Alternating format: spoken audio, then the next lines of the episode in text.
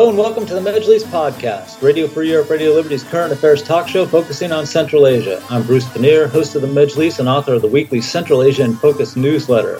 Today's topic Uzbekistan hosted a conference on Afghanistan on July 26 with representatives of the Taliban in, att- in, attendance, along with delegations from more than 20 other countries. The arrangement with the Taliban has been a big issue with Central Asia for quite some time, uh, since the Taliban returned to power last year in August. Uh, this conference was billed as a, a, big event, and it was a big event. Unfortunately, a lot of the, the coverage went to, to what the big powers had to say, specifically the U.S. and and uh, also what Russia had to say about that. But what what do the Central Asians think about the new rulers, for lack of a better word, of Afghanistan, and, and how are they trying to engage with these countries? Why is it important to them, and, and, and how can they move forward and progress with their own goals with the Taliban and government in, in Afghanistan? To talk about these topics and more, uh, I am joined today by Jennifer Murtazashvili, Associate Professor, Director of the Center for Governance and Markets at the University of Pittsburgh, and currently the President of Central Eurasian Studies Society. Timur Umarov, Fellow at Carnegie Endowment for the International Pe- for International Peace and the OSCE Academy. Akram Umarov, no relation, uh, director of the Center for Afghan- Afghanistan Studies at the University of World Economy and Diplomacy. And Akram, you were at the conference, so I want to start with you first. You know, as, as I mentioned, we were talking before the show. Unfortunately, too much of the headlines were about what the U.S. position was on the Taliban having a government, or what Russian criticism was of the U.S. and its allies in 20 years in Afghanistan, and uh, who was going to recognize the government of the of Afga- uh, Taliban as the government of Afghanistan, and when. But but there was certainly other discussions there. I mean, topics, constructive topics. Uh, you know, how can they interact with each other? What does Afghanistan need? Can you t- tell me a little bit about the atmosphere at the conference and, and what some what some of the main constructive topics of discussion were? Yeah, uh, thank you, thank you for the invitation. I'm very glad to be part of this very important uh, session. So I would say the first thing which I noticed, and I think which is a very a big success of this conference, that the fact that Uzbekistan decided to invite not just some representatives of the countries, but exactly special representatives dealing with Afghanistan. So these are the people who work on Afghanistan on a daily basis. They know all the details, what's happening, what's uh, going on on the ground in this country, and they interact both uh, with each other and with Taliban representatives quite often. And that's why it gave the conference opportunity to discuss the issues uh, related to Afghanistan in a very nuanced way. Uh, the second, the fact that during the meeting, of course, it was a kind of usual agenda when, when each country has a has five to ten minutes to to make an official statement but uh, I, I, I, noticed, despite all these um, existing problems in the relation, we know what kind of disagreement they, the Taliban has with international community about uh, protection of uh, human rights, especially women, women's rights, uh, children's rights, and also media freedom and inclusivity of their government. Despite all this rhetoric, uh, the, the, the audience, the representatives of the countries expressed solidarity in terms of continuous support to Afghanistan, humanitarian support to Afghanistan. So they, they, they said that they are still pledged to continue to support the country and um, to help people to overcome the current challenges which are they facing. And uh, also noticeable that all Central Asian countries were represented. And I think it's one of the rare moments when the event was kind of stimulated, motivated, or initiated by big powers. Uh, but my, either it was it was uh, it, it originated from the region itself. So it was initiative of Uzbekistan, uh, supported by regional countries. Then it go it went beyond the region uh, by invitation of other representatives. Excellent. And thank you for making that point that this was a regional initiative and not something, you know, we, we saw in the 1990s. Uh, every time they had to talk about Afghanistan, they had the six plus two and, and everything, but this was always really driven by some of the, the big outside powers. So it is it's important to note that this was Uzbekistan that, that brought that organized this and, and arranged for all this to happen. Jennifer, if I could ask you then, what what if this, what do the Central Asian governments now see when they look south over the border? I mean, we, we as I just mentioned, in the 1990s, it was, uh, you know, the, the governments, with the exception of, of Turkmenistan, um, were generally hostile toward the Taliban government. They, they, to some extent, this might be understandable because the, the Central Asian governments were themselves very young. When the Taliban took control of Kabul, the Central Asian states had only been independent for five years. There was civil war in Tajikistan and involved uh, an Islamic opposition group at the time. I mean, there was lots of reason for them to be concerned and and worry about what what might happen with a group like the Taliban showing up. But but the the reaction this time and engagement is very different. Um, what what did the Central Asians see when they looked south? What what do they what do they hope they can gain by by having establishing some kind of dialogue with the Taliban as opposed to the policies of the 1990s? A great question, Bruce. And, and I should also say that it's an honor to be here with you and, and such esteemed guests. You know, it, it's a really interesting time. It's an interesting time to see that, you know, how, how do Central Asian states perceive what, what's going on in Afghanistan? I think it depends on which country you're, you're talking about. And I think the one that we're really focused on here in this discussion, given the recent conferences, Uzbekistan, we can also talk about Tajikistan as well. But Uzbekistan and Tajikistan are sort of the two main players on the border region. Turkmenistan, as we know, is this neutral country. It is engaging with the Taliban. It's engaged pretty much with everybody on Afghanistan. So hard to say where the strategic direction of, of, of uh, uh, Turkmenistan is going here, although they are open to engagement, I think, as they always have been to some extent. Um, Uzbekistan sees real possibilities. I think that they saw a lot of chaos over the past 20 years. And especially as time went on, as the war went on, as the United States, you know, continued to struggle in Afghanistan, I think Uzbekistan was very worried about chaos and they hope that the Taliban can control that. And, and I think Uzbekistan's interest is really economic. Um, it is primarily economic. Of course, it is security. It is, it is the hope that, that economic engagement can bring security and stability to the country. So I, I would say, of course, Uzbekistan is very concerned about uh, militant and militant activities, and I would talk a lot about that. But we've, we've known that for a very long time. That is not new, and Uzbekistan's dialogue and conversations with Afghan authorities, whether they be, you know, of the republic or of the Taliban, uh, focus on that quite extensively. But what hasn't gotten enough attention, I think, you know, over these past 20 years is something that Tashkent was very interested in, which is the expansion of trade, trade routes, uh, you know, economic opportunities, the potential of even railroad construction going south. And so with the Taliban in control, and the hope that the Taliban can bring some kind of stability to Afghanistan, some kind of enduring security stability, that these economic dreams will be, um, you know, come to fruition. Now, Tajikistan, on the other hand, has a very different view. Uh, I think they're viewing the, the, change in authority with greater apprehension. But of course, uh, you know, they, they were closely aligned with uh, the Northern Alliance uh, the so-called Northern Alliance, uh, you know, that is primarily led by uh, Tajiks and other. There is no there is no majority group in Afghanistan, so you can never say the ethnic minorities. They are not minority groups. There there is no majority group, but the the Uzbeks and the Tajiks primarily. And uh, you know, we've seen some changes along. Um, uh, you know, we saw it wasn't really until this past summer uh, the summer of 2020, where the government of Tajikistan became very vehemently supportive of um, the Tajik opposition. They hosted Ahmed Massoud, who is the son of Ahmed Shah Massoud. The, the president of Tajikistan gave awards to Rabbani and to Ahmed Shah Massoud post, posthumously as a way to recognize these strong ties.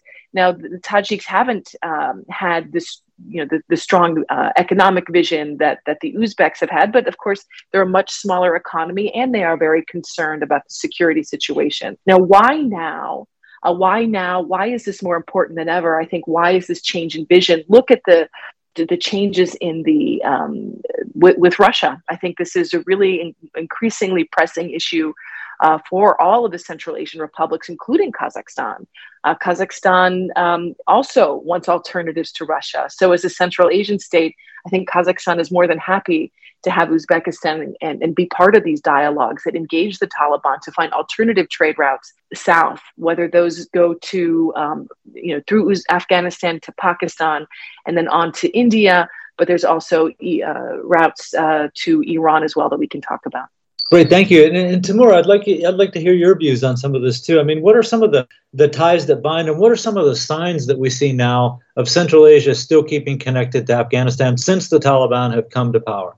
Yeah, first of all, thank you for having me. It's always a pleasure um, and an honor. I would uh, like to say that Uzbekistan is not conducting this kind of event f- for the first time. It's it's um, already have become a, a, regular practice that you know Uzbekistan wants to be seen and, and actually I would say is uh, a country that is leading uh, right now the world in you know solving the Afghan crisis. Uh, because when the Taliban came to power in uh, you know August 2021, uh, Central Asia was um, you know um, had had this um, two two uh, ways of, of acting. They could have uh, not recognized Taliban. They could have closed the borders and, and shut everything and, and just ignore uh, the changes that are happening um, in the uh, neighboring country. And on the other hand, they could uh, try to integrate Afghanistan into uh, Central Asia. And uh, what we're seeing right now is that the second, you know, way is is uh, becoming a reality, um, and it's really, um, I would say, the only uh, way out that that can really solve uh, the Afghan crisis. Because unlike Russia or China, what is different in Uzbekistan's approach towards Afghanistan is that both Moscow and Beijing want Afghanistan to um, Afghanistan's um, chaotic situation to stay inside Afghans uh, Afghanistan's borders, but Uzbekistan wants to change it. Uzbekistan doesn't want chaos at all. Uzbekistan wants to see um, you know developing country um, uh, with uh, you know economic development um, and uh, really uh, strong ties with all other neighbors, including Central Asia. Um, and, and that is the most different part in the approaches that many actually say are very different, but um, I would argue that they are not. Um, and here, um, I think Uzbekistan has already achieved uh, some sort of success. Um, first of all, uh, we see that uh, you know trade is going on between um, Afghanistan and through Afghan territory. We see that Afghan side is ready to uh, cooperate. Uh, they are ready to listen to what uh, Central Asian countries want from them they're uh, saying that you know they kind of fight the violence and stuff like that. But it's really uh, difficult from a central asian side to kind of have the freedom of maneuver i would say uh, because uh, taliban right now is really is kind of the only group of people that are able to promise anything from the afghan side because there is no other uh, group of people that can uh, promise anything like that or you know have uh, total control over the uh, situation in Afghanistan, and that is why uh, Uzbekistan's position here is that you know we don't get to choose our neighbors, and we have to deal with uh, what we've got, and, and to make the best out of the objective situation, and and they're doing their best to you know reach this this goal. Uh, thank you very much. And if I could just follow up with that, and I'm gonna I'm gonna come back to Akram with the same question in just a second too. Uh, you know, you mentioned that that in fact, you know, this is not the first Afghan or conference on Afghanistan that, that Tashkent has hosted, and it's not the first time the Taliban have, have sent an official delegation to something like this. In the summer of uh, August 2019, I believe they sent a delegation that visited uh, the ancient Silk Route cities as, long, as well as Tashkent at that same time. But there's there's a more local level of cooperation going on, which doesn't exist with the other Central Asian states, right? Like uh, government delegations between Turkmenistan and, and Afghan uh, Taliban representatives have been going on too. But along the border, there's a different cooperation too. Am I right? I mean, there's there's been a lot of meetings of of lo- provincial, even village officials along the border, unless I'm mistaken. Is that correct? Yeah, there is a lot of things happening on the border areas, uh, especially in Termez, which is just uh, near the border with Afghanistan. It's, it has become a kind of a hub for Uzbek Afghan interaction and trade and cooperation. You know, in uh, in Termez, uh, Uzbek government opened a special educational center for Afghan citizens. Yeah, the the Afghan students, youth can can can be trained there for dozens of specialities. Initially, it started as a special secondary education, but now they uh, further developed it, having a higher degree as undergraduate. They they can even get undergraduate degrees, especially on on specialities which is essential to Afghanistan, like medicine, uh, railway uh, engineering, and etc. And also there is a also big uh, logistical hub which is uh, supporting both trade between Uzbekistan and Afghanistan, but now it's also actively used by international organizations, by other countries to deliver humanitarian aid to Afghanistan side. So I think uh, the, the interaction on both areas is, is developing very actively. Excellent. Thank you very much, and thank you uh, to guests too for for raising your hands and wanting to participate in this too. And please feel free to do this anytime. Uh, Jennifer, I'll, I'll go to you first, and then to Timur. You know, I just wanted to add to this that, you know, prior to the fall of the Taliban, the perceptions of Uzbekistan in particular in Afghanistan had changed quite dramatically. You know, 15 years ago in Afghanistan, if you were to ask people about Uzbekistan or Central Asia, many people actually couldn't differentiate between them. People had very little knowledge of what went on in those republics up north. But after Mirziyoyev came to power, there was a lot more uh, commerce and business and trade and even tourism from Afghans visiting Uzbekistan. And for I think for many, it was a model of what could be. Rather than looking to these blueprints that came in, you know, from the United States Uzbekistan became something that was nearby, close by, and even, you know, to, to, many of them attainable. They were buying properties, you know, starting businesses. And one of the things that really worries me, however, is since the collapse of the Taliban, and I think it's a question maybe uh, for Akram especially, is that, you know, it's very hard for many Afghans now to get visas to go to Uzbekistan. So although we're talking about incredible trade and opportunities, it's existing at this level of commerce and trade and not necessarily sort of this people to people uh, exchanges uh, that I think that we saw uh, just a few years ago. And I'm, and I'm really concerned maybe, you know, to what extent will the Taliban, uh, will the Uzbek government allow, you know, uh, those kinds of Afghans that had to flee, for example, Afghanistan, or maybe want to stay in the region to have a base um, from Tashkent. So I, I do, I do worry that, you know, much of that, that strong image that came from the South, you know, may change as people no longer have access to Tashkent the way that they did. Great, thank you very much. And Timur, you wanted to, to uh, say something? Yeah, and I also to wanted to uh, put this conference into a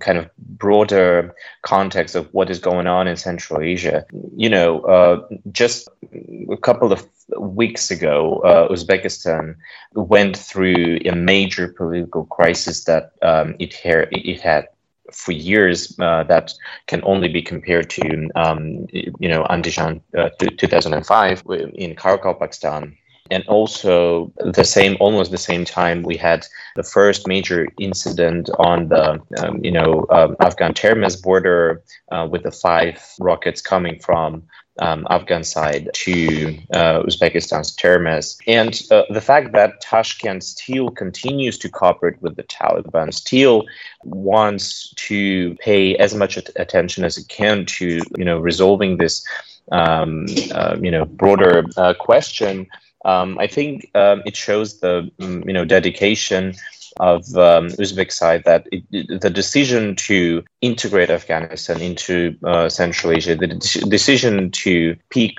this particular way of behaving with Afghanistan is not just uh, you know image or PR that many experts out there are talking about. It, it's real dedication to kind of long term resolving uh, the situation and making the uh, region a uh, more peaceful place. Mm-hmm. Okay, great, great, thank you. And, and I got to do the the middle uh, of the session break here in just a second, but I have one question for Akram, really quick.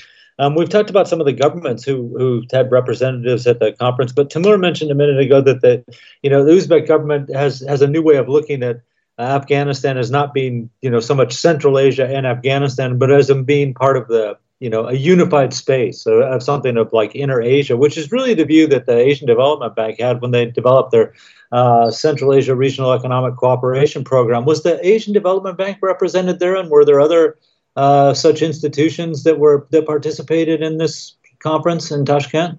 I think I haven't seen them on the list of participants. I mean, ADB, World Bank, and other, but it was mainly representatives of. There were representatives of United Nations, yeah, UNAMA mission, and representatives of UN General Secretary on Afghanistan, but I haven't seen on the list the participants from international financial institutions. Okay, thank you. I was just curious because, like I said, that really was the kind of an ADB view of of the region was that they they considered Central Asia and Afghanistan as as connected historically and still connected today, and that was part of their thinking with these the the CAREC corridors that they did. Um, okay, but we've reached the midpoint, so it's my time to do another promo bit here. So this is the Majlis podcast, uh, and today's topic is the recent conference in Tashkent on Afghanistan uh, and, and, the new view that Central Asia has uh, about events in Afghanistan since the Taliban have come to power uh, and trying to create some kind of uh, a relationship with the neighbors to the south. Now, again, I am joined today by Timur, Timur Umarov, fellow at Carnegie Endowment for International Peace and the OSCE Academy. Akram Umarov, Director of the Center for Afghan, Afghanistan Studies at the University of World Economy and Diplomacy, and Jennifer Murtazashvili, Associate Professor Director of the Center for Governance and Markets at the University of Pittsburgh, and currently the President of the Central Eurasian Studies Society. Uh, and I'm Bruce Pannier, host of the Majlis podcast. Okay, so we've talked a little bit about what, what was going on at the conference and, and how the Central Asians view the situation in Afghanistan. But let's talk about some of the complications of having to deal with this kind of situation. I don't think it's it's probably stretching the truth too much to say that this is the Taliban would not be the government of choice for a lot of the Central Asian governments uh, and, and, probably for the Uzbek government too. And yet they're making this work as much as possible. Now, uh, Timur, you mentioned that there was five rockets fired from Afghan territory to toward Termez, and actually that was the second the second attempt at that. There was another one in April which uh, failed miserably, um, but it but it does show that this group, the Islamic State of Khorasan, is trying to to mess up the Taliban's relations with Uzbekistan. In fact, they have propaganda specifically targeting the Uzbek government and strangely targeting the Tajik government, which, which is hostile to the Taliban. Can you talk about some of the complications of having to deal with the Taliban? You know, there was a lot of criticism, for instance, that, that Uzbekistan even had this conference at all. Uh, certainly, former members of the Afghan or uh, members of the former Afghan government, uh, Ashraf Ghani's government, were not happy that this happened. Women's groups, there were women's groups that were not happy that the Taliban were able to send representatives to Uzbekistan. How difficult is it for the Uzbek government? To have to engage with somebody like the Taliban? Timur? Yes, of course, there are many obstacles and difficulties. Um, um, as you said, you know, it's it's um, ethical question of how can a, a country to um, co- how can a country cooperate with a with, with Taliban, who is known um, as a radical Islamist organization, and they still don't say uh, you know that they're kind of no longer believe in uh, what they used to believe uh, when they first time came to power, and and we still see a lot of problems with human rights um, in Afghanistan. But I should point out that many uh, criticism about Uzbekistan's approach um, is coming from far abroad, but Uzbekistan is right there. Um, it has the border with um, um, Afghanistan, and uh, if you put yourself in the shoes um, of Tashkent, you would uh, really understand that there is no other uh, productive ways of um, solving uh, the situation. Um, as I've already said, you can, of course, close the borders and ignore what is going on um, in, in the country, but will it lead to um, any progress? Uh, will it uh, be better to, you know, not send humanitarian aid, uh, cut off the economic ties and trade, uh, or uh, try to do whatever you can uh, with the, um, you know, instruments that you have in your hands? I, I believe that the second way is more productive. Of course, I'm not saying that that the Taliban is somehow uh, different and they're they don't have these uh, radical beliefs but it is what it is and um, uzbekistan just uh, goes with um, um, objective facts that it has Thank you, and I agree. Thank you for making the point that you know Uzbekistan is there. It's easier for countries that are separated by hundreds, thousands of kilometers to make criticism about uh, Uzbekistan dealing with the Taliban, but it's different when you're on the border. Akram, you wanted to say something? I would like to add to this that yeah, as as as Timur said, geography matters. You cannot ignore your geography and your neighbors.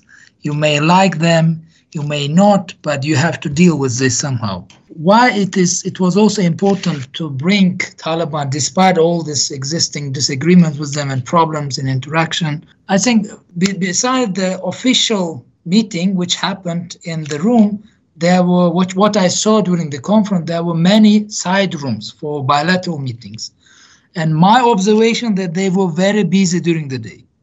So um, many uh, delegations had bilateral meetings uh, with Taliban and also with each other, discussing some pressing issues. So Taliban was quite demanded during this meeting. They had very tight schedule. I haven't seen sitting uh, very freely and enjoying their time. They were quite busy in interacting with different countries and different representatives. And uh, regarding, I, I, would like to also briefly, if you allow me, uh, respond to Jennifer. She had a question about people to people contacts and visa issues. So, uh, yes, obviously, after the uh, Taliban takeover in last August, I, I assume, I, I, don't have specific data, but I assume the number of visas provided to Afghan citizens reduced substantially because of this um, unclear situation in Afghanistan and how trans- trans- transition which happened at that time. And also, if you remember, it took Taliban more than one month to form some initial uh, government. So, because at that time the interactions were quite limited, but the fact that recently Uzbekistan restored uh, air uh, flights with Kabul, I think it's a sign that actually there is a lot of interaction happened. So if these flights were not com- commercially viable, they would not uh, be um, flying between the countries. And it is operated by Afghan company and I think there is uh, the, the, now situation is much better. So I, I mean, a lot of uh, visas we have have been issued, and recently uh, the Taliban uh, trade minister visited Tashkent also with with some businessman delegation discussing um, cooperation in trade areas. So I think this uh, this is uh, the the situation is getting better, and also I I think there is all Afghan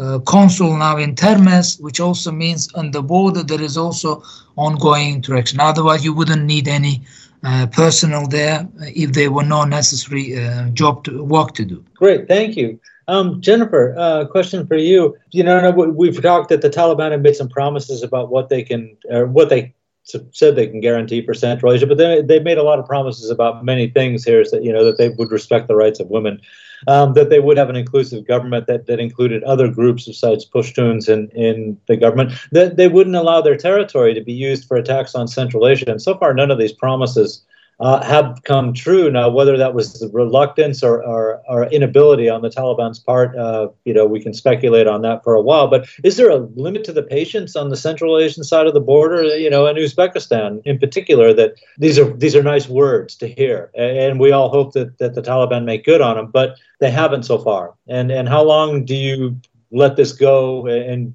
you know, with with promises that are unfulfilled. So, I mean, this is a really great question. And I think we have to remember what Akram has just said here that these are neighbors and they don't have a choice about who their neighbors are. So I think you're going to see Uzbekistan try to engage with the Taliban as much as they can to try to address these kinds of issues.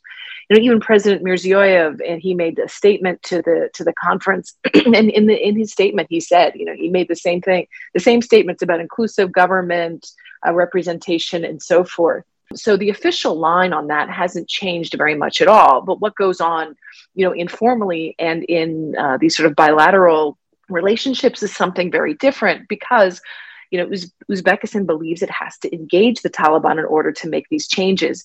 Now, I think something that will try the patience of Tashkent will be the uh, the level of terror attacks, the the um, the bombs, the missiles that come across the border, because Uzbekistan and and you know it's a very curious question, actually, one that Akram and I had discussed previously is.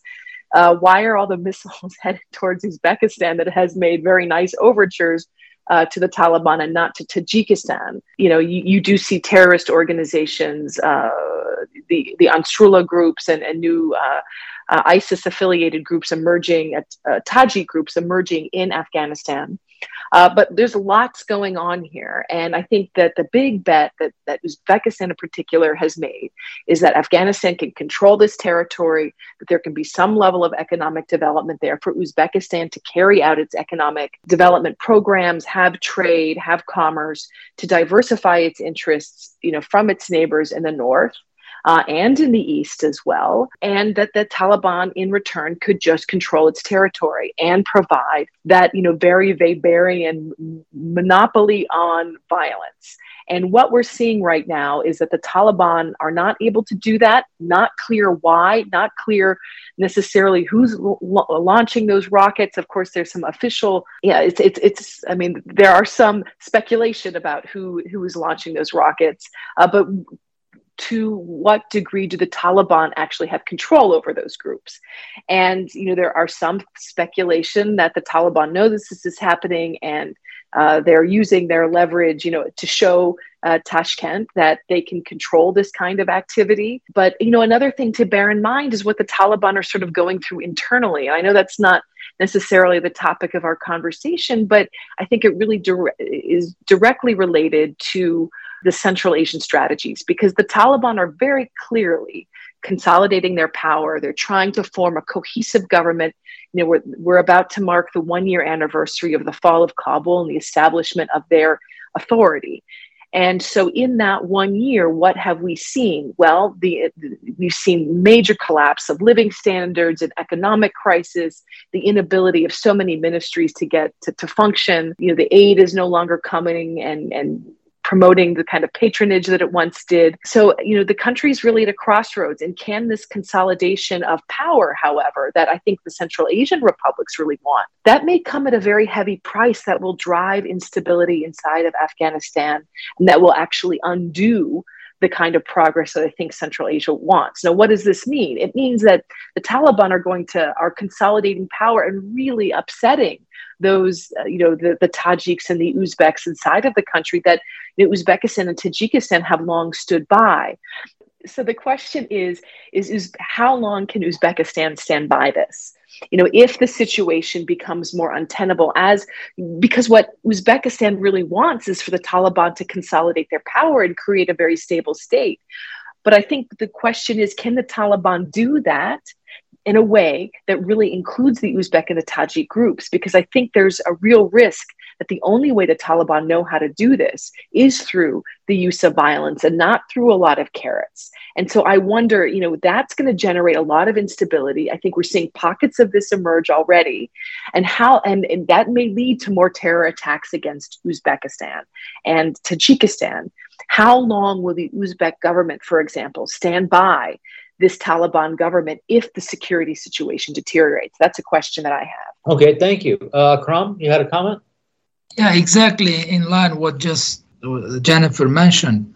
So, in, in the address of the president of Uzbekistan to the participants of the conference, I've noticed very one very strong message to Taliban. I, ha- I haven't seen such similar statements before. There was some mentioning about the need for Taliban to take control of its territory, to reduce terroristic activity, and etc. But this time, there was a clear message saying that Taliban needs to break up the ties with all international terrorist organizations. So Uzbekistan, I, I, as I know, it didn't haven't used such uh, phrases before. Many other countries said the same, but it was first time uh, that, which I think um, the, the, in this context Uzbekistan sent a message to Taliban and to take resolute measures to prevent and counteract counteract terrorism in, in its all forms and manifestation. I think it's a, it's a result of this recent missile attacks which uh, happened from the Afghan uh, territory to Uzbekistan.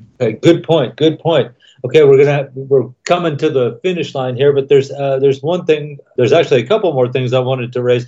Um, one, and Timur I'll start with you it seems like you can't have a conversation these days without talking about Russia's war on Ukraine. But I mean, it does impact Central Asia. We remember last year, after when the Taliban seized Kabul, there's a lot of military exercises in Central Asia over the next couple months, right? Some of them Russia participated in.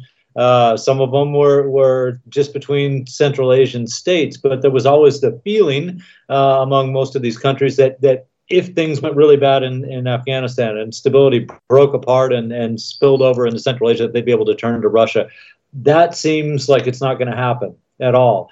How much of the policies that the Central Asians are developing right now toward Afghanistan is also folk, you know, funneled through the fact that they probably can't depend on Russian military help or security help in this situation. And so they, they can't you know this is that that is out of the picture now uh, that you can't turn to moscow for help in this situation. Um, is that changing their posturing toward afghanistan and the taliban in your opinion timur? I would say this question refers more to uh, Tajikistan because um, Uzbekistan was never really uh, thinking about Russia as a country that, you know, a 100% reliable partner. And Uzbekistan has always been keeping this distance um, with Moscow, although during the first presidential term of uh, Shavkat Mirziyoyev, we see a lot of, you know, getting closer between uh, these two countries. But still, Uzbekistan was in its decision making towards Afghanistan relying only, uh, not, not maybe only, but mainly on its own power. But when it comes to Tajikistan, Tajikistan was very tough with the Taliban in rhetoric, but it didn't have, you know, intention of getting into direct confrontation with the Taliban. By, you know, taking more risky approach uh, to its neighbor, Tajikistan wanted to kind of boost, I, I think the Rahmon regime wanted to boost its popularity at home and abroad.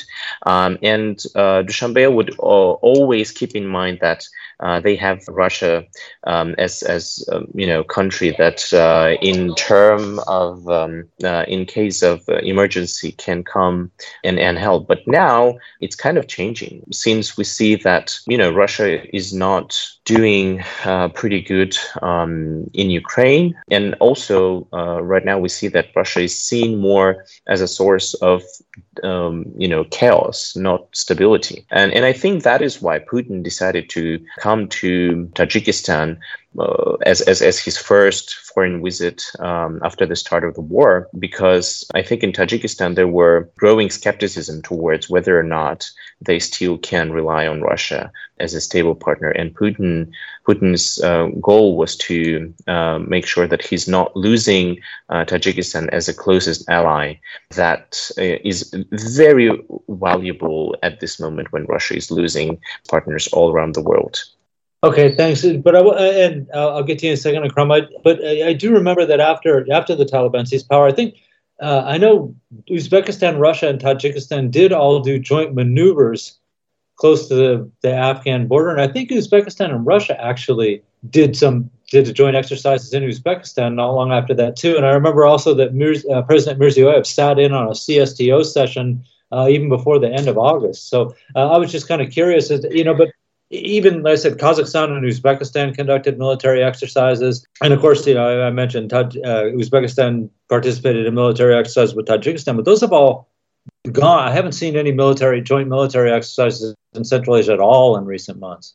Um, so that's why I'm kind of curious if they've just if this is a conscious choice not to antagonize the Taliban, a trust building measure, uh, or if they just realize that uh, you know without uh, in Tajikistan's case, certainly, but you know, without CS, CSTO backing, Russian backing, that it's kind of sobered or, or caused some of the Central Asian states to reconsider what exactly their security posture is toward Afghanistan. And Akram, I'm sorry, to, I know you have your, you want to say something. Go ahead, please. Oh, uh, thank you for, uh, for this opportunity. And maybe I will briefly share my view on, on your last question and also add some comments to what um, uh, Timur said before. Regarding exercise, of course, uh, the last year in August, um, when situation in Afghanistan was deteriorating, there was a lot of uncertainty what will happen in this country very soon. I think that this was a part of this kind of preparation, conducting different uh, military uh, trainings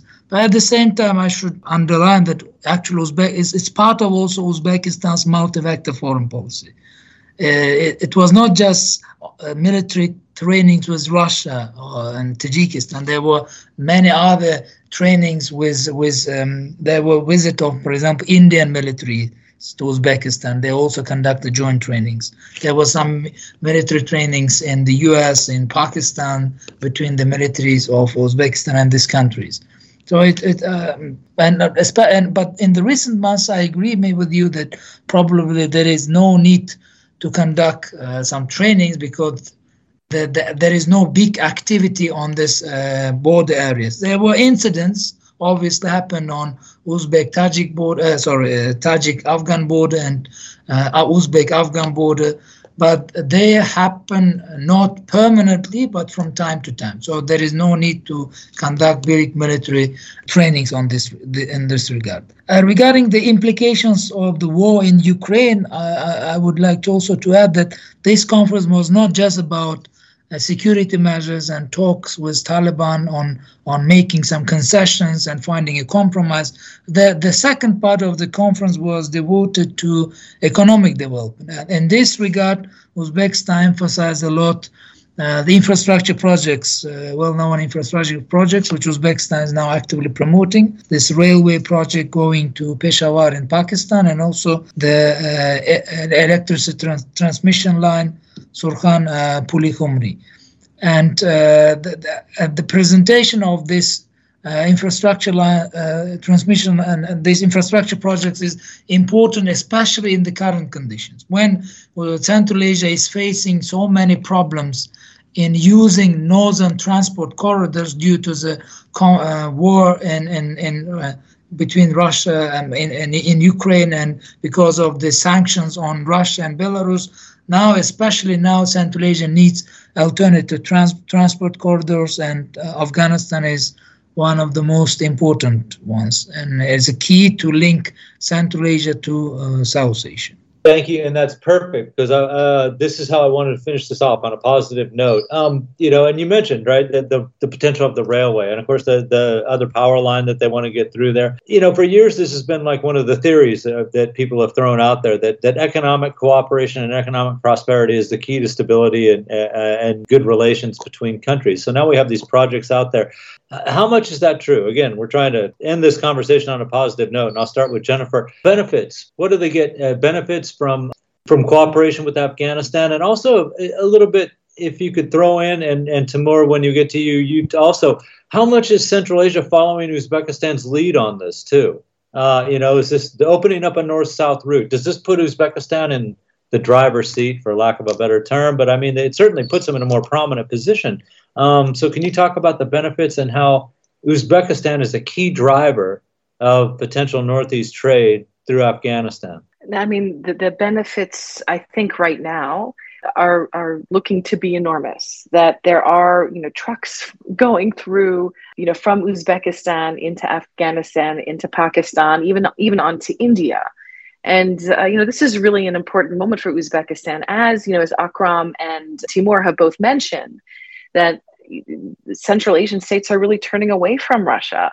And but as it, it's hard to turn away from Russia when your economies are so dependent on it. And I think that this then this these trade routes become a real priority for you know Uzbekistan and potentially other Central Asian states. You know Kazakhstan. I'll, I'll let Timur talk about Kazakhstan, but a very interesting case of what's happening there. So you know what are the benefits? I think we have yet to realize it. I think there's real obstacles, of course, ahead in terms of financing all of these projects. But I do wonder if Uzbekistan uh, keeps its goals more modest, focuses on you know roads rather than railway railways, uh, we might see some progress. But you know, I've even heard other people speculate that this railroad is actually the, the a rail link that links uh, Uzbekistan to Pakistan is actually more feasible now than the China, Kyrgyzstan, Uzbekistan uh, railway, which you know many people uh, thought was you know had a lot of possibilities for moving ahead. I'm, I'm not sure that the southern route is actually more feasible at this point, but it's definitely an interesting hypothesis. But I think what this does mean, you know, building on the other comments, is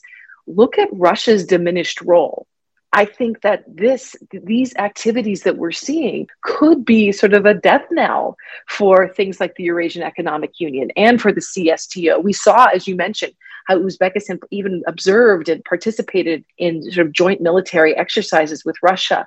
There was, you know, this uncertainty about what would happen in Afghanistan. I don't even think Uzbekistan thought the government would collapse in the way that it did. And there was, and, and I think the Russian invasion of Ukraine was also unexpected and led people to look at Russian forces in new ways and really diminished expectations of Russia. So we're really seeing Central Asia come into its own here. And I think that we're seeing so many uh, creative you know initiatives taken from the region. And you know to echo what akram said in the very beginning this is a central asian initiative. And i think this is something that central asia should be very proud of. As they chart their own course we're seeing central asian states have a lot of power. They are not just pawns of the great powers Excellent. Thank you. Okay, and Timur, you're going to get the final word on this. Uh, and, you know, uh, again, um, Kazakhstan, for instance, right, uh, leading exporter of wheat and flour to Afghanistan for the last few years prior to the Taliban coming to power. You know, there's a lot to be gained, not just for Kazakhstan, but other Central Asian states can get on this too. But the gateway to Afghanistan kind of goes through uh, Uzbekistan at the moment. Are the it, so part of this question is: Are the Central Asian governments, those that want cooperation with Afghanistan, leaving it to Uzbekistan to deal with the Taliban? And and then what are the benefits for Uzbekistan and more broadly Central Asia from dealing with the Taliban in Afghanistan? I hate to be the um, you know pessimist here. I'm sorry for that, but I don't think that right now we can say that you know Russia's dominance in Central Asia is over. Um, I, I still believe that even considering the Russia's isolation, it still um, would continue to be one of the most uh, important, uh, you know, economic and uh, geopolitical players in Central Asia. But what has really changed is that um, every single Central Asian state's bargaining position uh, on the negotiation table with Russia um, is, is much stronger right now, and they would get to choose in many questions what are the details of the cooperation.